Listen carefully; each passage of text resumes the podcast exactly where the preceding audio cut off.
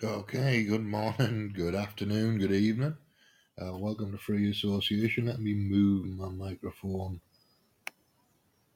gadget up a little bit. There we go. That should be a bit better, in theory. we'll see how it sounds when it when it shows up at the other end. It's Sunday, the tenth of July, twenty twenty two. Uh, it's about ten past eight in the evening. Um, having a, a reasonably chilled out day. Uh, went up to stand in the park this morning. Spent a couple of hours up there. Came back, fell asleep. But I, to be fair, I'd been awake for quite a lot of the night because it was just warm, too warm for me. So I'm sleeping during the day more and awake at night because of the heat. Uh, so I'm going to have to find something to do that I can do overnight, which means more podcasting possibly. Uh, but uh, at the moment, I'm trying to get to sleep. But if if I give up, it's 26 degrees at the moment, so it's going to be about 20 degrees tonight, or maybe maybe 18 degrees or whatever. It'll drop. Clear skies, but uh, it's still going to be very very warm. So I'm gonna have to work out something to do. Uh, probably research, and then I'll do do a show tomorrow based on that research. I can do research overnight, no problem. And as long as I don't get distracted by pod listening to other people's podcasts, it's perfectly fine. Uh, what I wanted to do tonight is just catch up on the news. I know it's been the Wimbledon men's final this afternoon, and there's been drama there. Well, there's been somebody, somebody's had his head bashed on the way out, apparently. So I'm going to have a quick look at the sports section, if there is one here. Let's have a look. I'm on the BBC. So, of course, there's a sports section. Djokovic has won Wimbledon. There we go. Novak Djokovic. I had a feeling he might somehow. And uh, let's have a read of what the BBC is saying. See how uh, how biased or unbiased it is, and all the rest of it.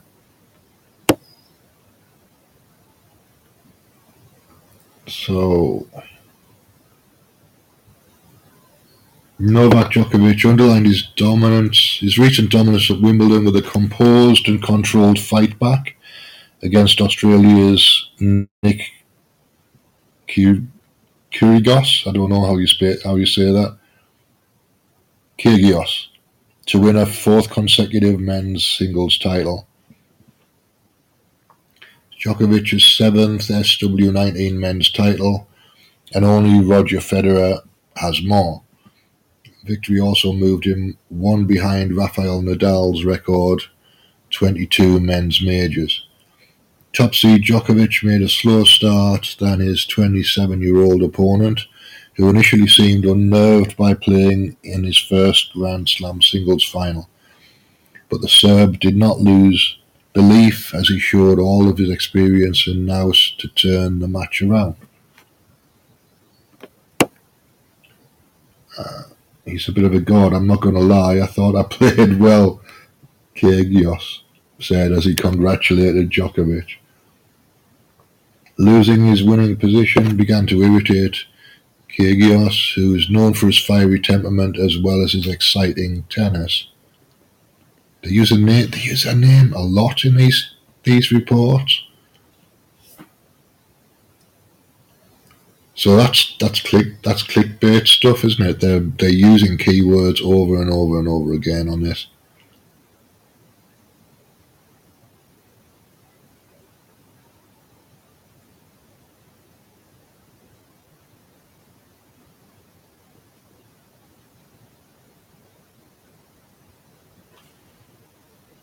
Alright, so he's won. Novak Djokovic has won. I'm going to watch some of the highlights, possibly, if I can find some highlights on YouTube. It's 30 degrees in London.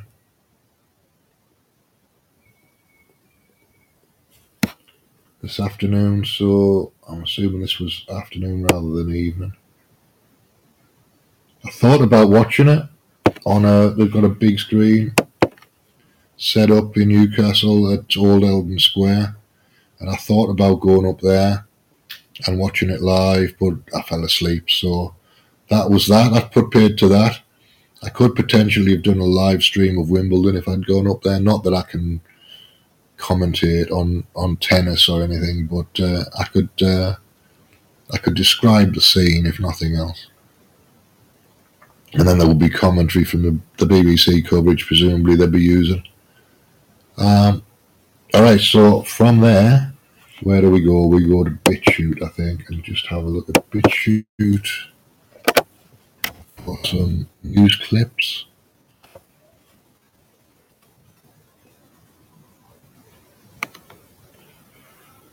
So let's go to news and politics.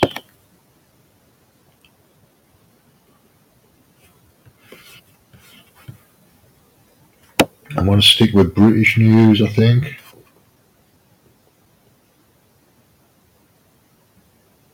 Let's start with some material from GB News. Who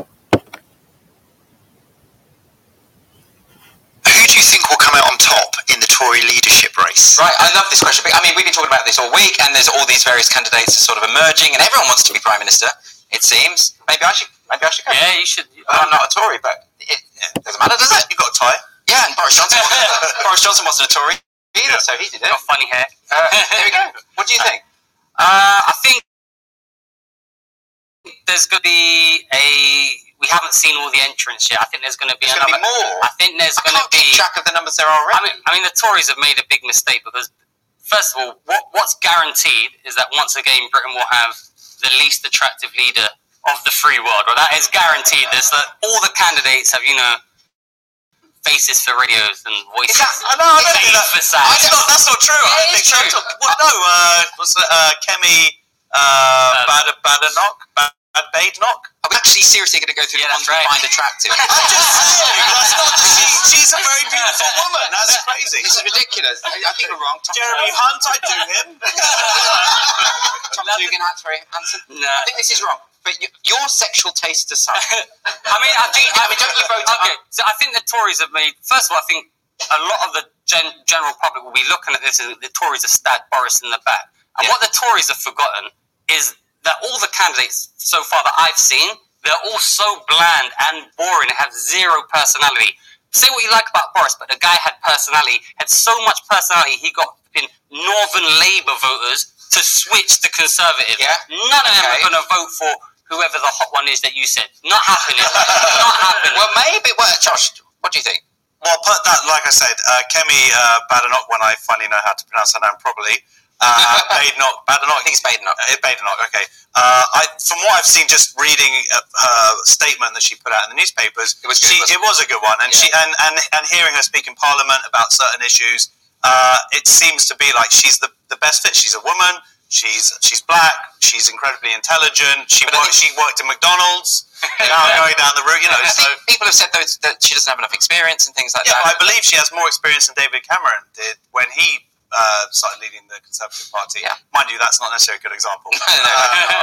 Maybe not, but it'd be interesting to see because you've got some backbenchers. You, you know, it seems like absolutely everyone is sort of going for it. I mean, I, I, I don't know, but I think they do have to address these culture war issues because I think it does underpin so much of the red wall as well. Actually, Yeah, and I think this has been the really interesting thing, and you're seeing this on Twitter today. They have like they've had to step into it, Yeah. and that has been because the conversation has moved forward in the last few years. They're talking about certainly this thing about women's rights and trans rights and stuff. It, before they could sort of ignore it or muff, and it's interesting now that a lot of these people who are going forward to be PM, like they're making that almost like their first statement. well, it's, Saying- it's, it's tough, isn't it? Darius, what is a woman? Uh, uh, someone who wasn't a man. Okay, Someone who's never been a man. someone who's never been. no, no, because that includes me. Yeah. Uh, Yeah, that's as well, true. So I don't know if that. It's a, it's a harder question than you think. Actually, it's not.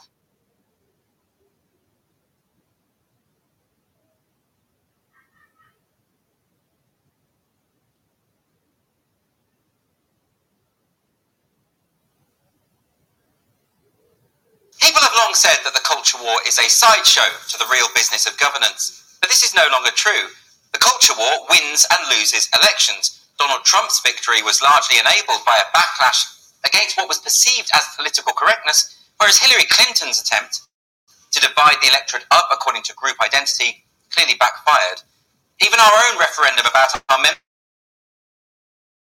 membership of an international trading bloc degenerated into mudslinging, with Leave voters constantly smeared as racist and bigoted, even though studies repeatedly show that we live in one of the least racist countries in the world.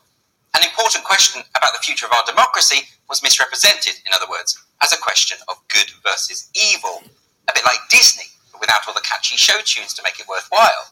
And this is because culture warriors are largely fighting monsters of their own imagination. There was a large protest in London a couple of days ago. People were protesting for trans rights. And while I support anyone's right to protest peacefully, it isn't clear to me what rights trans people don't already have. One protester carried this placard You're ignoring the start of trans genocide. I don't disbelieve that this person honestly thinks there's a genocide going on, but on what possible grounds? There have been no murders of trans people in the UK for three years, and only eight have been killed since reporting began in 2008. None at all in Wales, Scotland, and Northern Ireland. It's the same story across Europe, with 26 European countries reporting no murders of trans people in the same period. Of course, any violence towards trans people is unacceptable. It's just thankfully not very common. And of course, just because I've never met anyone who hates trans people, that doesn't mean they don't exist. And of course, there are people who are discriminated against for the way they identify. But the point is that such discrimination is already illegal. Everyone in the UK has equal rights under the law.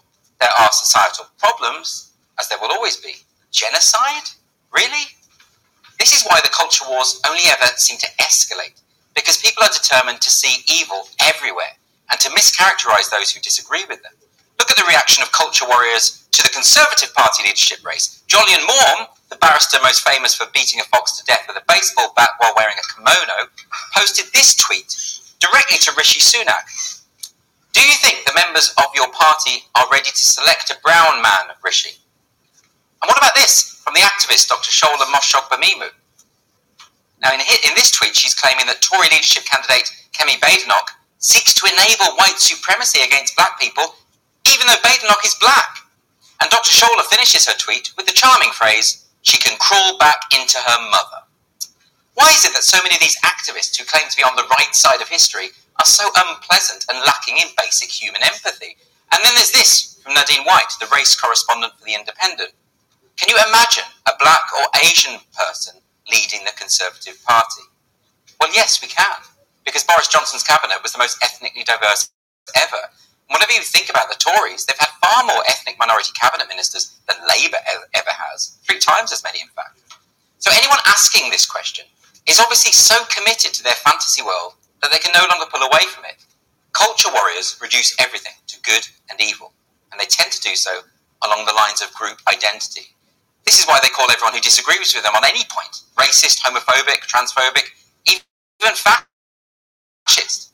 And when decent people who believe in equal rights for everyone are smeared in this way, they naturally become resentful. But this is the lesson lost on the culture warriors. You'd have thought that having called everyone racist if they supported leaving the EU and then losing that referendum, and then calling anyone who supported the Tories racist and losing the general election too, these people might reflect and understand that maybe calling everyone racist isn't exactly a winning strategy. But no, obviously, it's just that they didn't call people racist enough. And now they're even saying that a black candidate for the Tory leadership would be complicit in white supremacy. This is nuts. So we're dealing with fantasists here, but they are powerful fantasists. Culture warriors have infiltrated all of our major educational, artistic, civic, and corporate institutions. They're completely entitled to have a voice, of course, but at the moment they are dominating society with their bullying and intimidating tactics. Why else would schools be teaching kids that there are over 100 genders? Why else would councils be removing statues and renaming streets, even though poll after poll reveals that only a very small minority are supportive of such revisionism? Why else would employees at major corporations be sitting through training sessions which berate them for their white privilege and unconscious biases? Why else would the College of Policing, the body that instructs our law enforcement agencies, be ignoring the High Courts and the Home Secretary when they're told that the investigation of non crime hate incidents is unlawful? And the Tories have frankly been hopeless at addressing this problem. They've even contributed to it. Labour have been somewhat worse, but at least they're not in power yet. So actually, it is important that our next Prime Minister knows what a woman is and is brave enough to say it out loud. It is important that our next Prime Minister stops kowtowing to activists who say we need to erase our cultural heritage, remove books from shelves that they find offensive, and put the luminaries on the past on trial for wrongthink. It is important that our next Prime Minister asserts the centrality of freedom of speech, without which none of our other freedoms can possibly exist.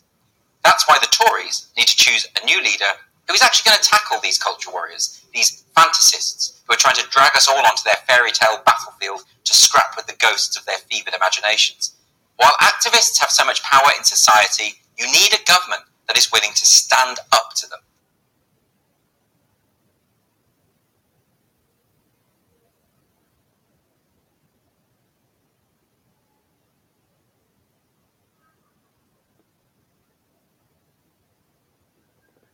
The Red Wall, I believe, they are in trouble if there was an election. I, I, I also agree with them about the fact that politics and the prime ministerialship is more than just the one man. There is a system behind it which we now have to rely on, and I accept that.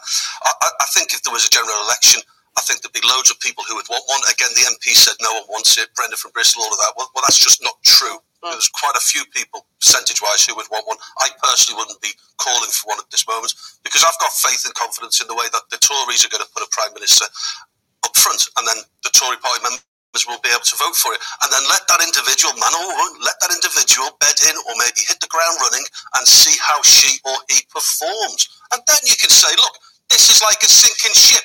We demand a general election. I think you need to give it time and Well, give it a go. But they should have given Boris time, really. I mean, we had a pandemic, we had loads of things. He never really got stuck in. What do you think? No, um, well, look, no, of course, I don't want a general election at all. Of course, Keir Starmer does want one. No, I don't think he does. I think he's saying it. I, d- uh, listen. I think he's got. I think he's got too big for his boots. No, I I really so. do. But there is there is no way. Look, the people have voted for a conservative manifesto, and it's up to um you know them to decide who the leader's going to be. And all this chaos Yeah, that's right. and noise. It's not. it- It's not forever. It's just now until we get Yeah. the new prime minister. I don't believe him. He's just saying that to make it sound like he feels strong and that he's going to win, when he knows full stop. And most people are saying that even if he did have a general election, I still think that the Conservative Party would win it because the Labour Party are so unpopular. I, I, I think the, the new leader, forgive me, I think the new leader should definitely tweak the 2019 manifesto. Now, part of that manifesto was to achieve net zero by 2050, and people said that's a great idea. How can you argue against that? But then all of a sudden, the gritty reality of how you achieve a net zero by 2050 kicks in. You got 25% green levy tax on your energy bills. My energy bills are 300 pounds a month. 25% of That's that would 50 quid up from the last time. What are you doing? You've got a- you've got a- all day and you- all. You've got a great memory. I, I think I did say 250 last time, but I think in October when the cap's off, I think it's going to be Yeah. 300 quid. So I hope people can just sort of draw the, from the energy of the working class man and woman away from North London. Just draw, absorb the energy because people they want a net zero, but they don't expect to be bankrupt in order to achieve it. I don't know That's whether it. people do want a net zero. Yeah, I, that's think, right. actually, I actually think that if a candidate comes along and says that we're going to stop this net zero nonsense, I- I I think that would be even yeah. a hotter ticket than the taxes. Hotter. Because if you do that, I think that's what people want. Because Yeah. I'm sick and tired of. I, I appreciate Quentin No. was talking all about electric cars. He Yeah. told me how uh, he only had to wait 20 minutes whilst it was charging, and I thought, well, that's all right if you're a single man in, a, in those cars. I think it's the Tesla ones where you can charge it anywhere, and it would have cost you almost 50 grand. That's fine. But so expensive. but no, uh, first of all, a I can't afford one of those. Yeah. B I don't. I can't afford twenty minutes. I'm a busy woman, Yeah. and C well, I just think they're too heavy, and I don't. I don't. Don't want one. I'd love a politician to rip the net zero thing up, you know, have the balls to do it. Lizzie, Please stop the bicycle lanes, though. Please, I got stuck in traffic the other night with those bicycle lanes. Over. I mean, this, London is like gridlock most of the time. It's a nightmare. But just saying about this infight with the Conservative Party, it is going to stop. Do you It think? is going to stop. It has to stop because this is where people have lost faith. And, and the thing is, what I'm thinking is, who would Keir Starmer really dread to have be, be against for the next? All of them. Any of them. I- any of them. Um, and who would he might want? I mean, who isn't very good at the sparring? I mean, that's what He, would- he would want. I think he would probably want someone like. I think Tom Tugendhat is quite a divisive person in that. I don't mean him personally. I mean, as in some people really like him and some people hate him, and he would divide things quite substantially. So I don't think that he would be somebody that could unite people. I think someone who could unite people more would probably be someone, even though he behaved like uh, Brutus um, in Julius Caesar. Um, I would say Nadhim Zahawi would probably be the one, but then they all behaved like. Um, I mean, I mean, who? How can you, as a country, have your faith in him when he's he was made? You know, he supported the prime minister, was the new chancellor with because twenty four yeah, but, oh, hours. but he also voted to leave, and he's also done a pretty good job as education secretary. Isn't it curious, just finally, isn't it curious that the bunny boilers who loathe conservatives on TV and radio, mm. that they haven't reacted to the lineup? The lineup is of, I think, five women, six blokes. There are people of different colours on there, and they're the bunny boilers who want to paint conservatives as racist to the very root. Well, you know that's interesting because I, I was listening on, on the radio and it was like, oh, but when you know it's somebody of colour and this and that. I thought to myself, that's interesting because I didn't actually think about that, and it's interesting that, that that's been brought in by. It feels like I don't know whether it's mainstream or whatever, but another narrative. Whereas no, nobody is really talking about that. I'm I, I'm more interested in what they can offer. Yes. I don't care what colour they are. I couldn't give two hoots. No. You know, I, I, I'm not interested. What are, what are they saying? Is it true? And do I trust them? And, uh, the answer is no for all of them, by the way. Uh, but who, who, who, who do I trust of those out of those all of whom I trust the least? Basically, Who is that? You haven't told me who you want. Yeah, I don't know. like? Oh, come on. Well, okay, look. As I said, it, out of all of them that I think would do a decent enough job would probably be someone like Nadhim Zahawi. But then I don't like the way he behaved towards Boris at the end. I thought that was terrible. I don't think Sajid Javid has the um, gravitas in the sense he has some charisma. To me, he's the only one that has a mix of a level of charisma, a level of energy and strength and power that would bring people towards him. That's what I think. But I know I keep going on about him, but Tom Tugendhat, he has Oh, no, fought so- for our country. He's, he's You know dodged him, more bu- bullets than I've had hot dinners. You know, he. Oh, he, don't he mention hot dinners. It's that time of the day. hungry. Naughty and- Don't yeah. Don't mention yeah, hot hungry, so- dinners. But the, you know, he's got the leadership sk- skills, and people keep saying, "Well, he hasn't been in the cabinet." But he, you know, look at what he's achieved in his life. don't need to have been. You don't need to have Tony Blair wasn't in the cabinet. No, red. Well, look, David Tony Cameron wasn't in the cabinet. No, exactly. Or Keir Starmer. All these Shadow all, all the losers that you've listed. Interesting. All right, I think that's probably enough. That was the uh, the summary of what's been going on on GB News today. It's the clips that are on BitChute, at least. Um, Tom Tugendhat gets mentioned. He's been to Bilderberg, I think, if I'm uh, being given accurate information, which I may not be. So he's he's marked out as foreign secretary allegedly and uh, maybe next time he'll be prime minister. I don't know. I don't know who's going to be prime minister this time round. I don't know who's going to be Tory leader this time round. My uh, my conservative friends seem to think that Rishi Sunak is being placed there. He's obviously he's had a campaign being built since Christmas, so for six months he's been building a leadership campaign quietly. Um, and he's clearly is a, a, from the Tory point of view, he's a safe pair of hands. But uh, I still don't trust him. But I don't trust any of them really. Um, so Rishi Sunak is odds-on favourite amongst the people that I've spoken to that are conservatives, which is one person so far. Um, yeah, so and the the idea that the whole thing is a a, a set up as a drama to get Boris out is is obviously true because the the resignations were being um, suggested about a week and a half ago, a couple of weeks ago, bef- way before they actually happened. People were talking about will will cabinet ministers resign at this point. So there was a process of creating a drama to push Boris out. That clearly was there.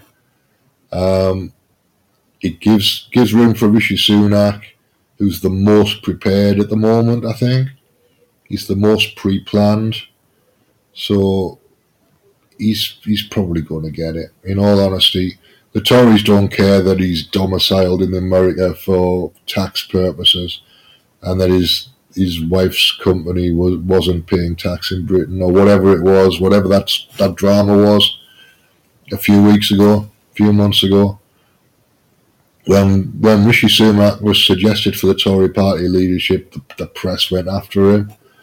So he's got that out of the way, and in a sense, once it's out of the way, once it's public, it's public, and then you can just then you can just select him without worrying about it because people know, and it's not going to be it's it's out of the way way before an election, or way before a general election at least.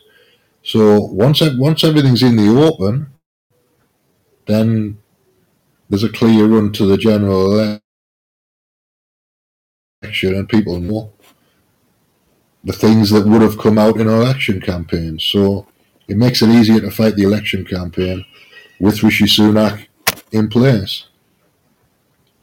So I think that's probably what's going to happen. If my, if I was a betting man, I would say Rishi Sunak will will will get the job, the Prime Minister's job. Um, I don't know who they're putting as Chancellor. Maybe Nadhim Zahawi will stick, stick as Chancellor.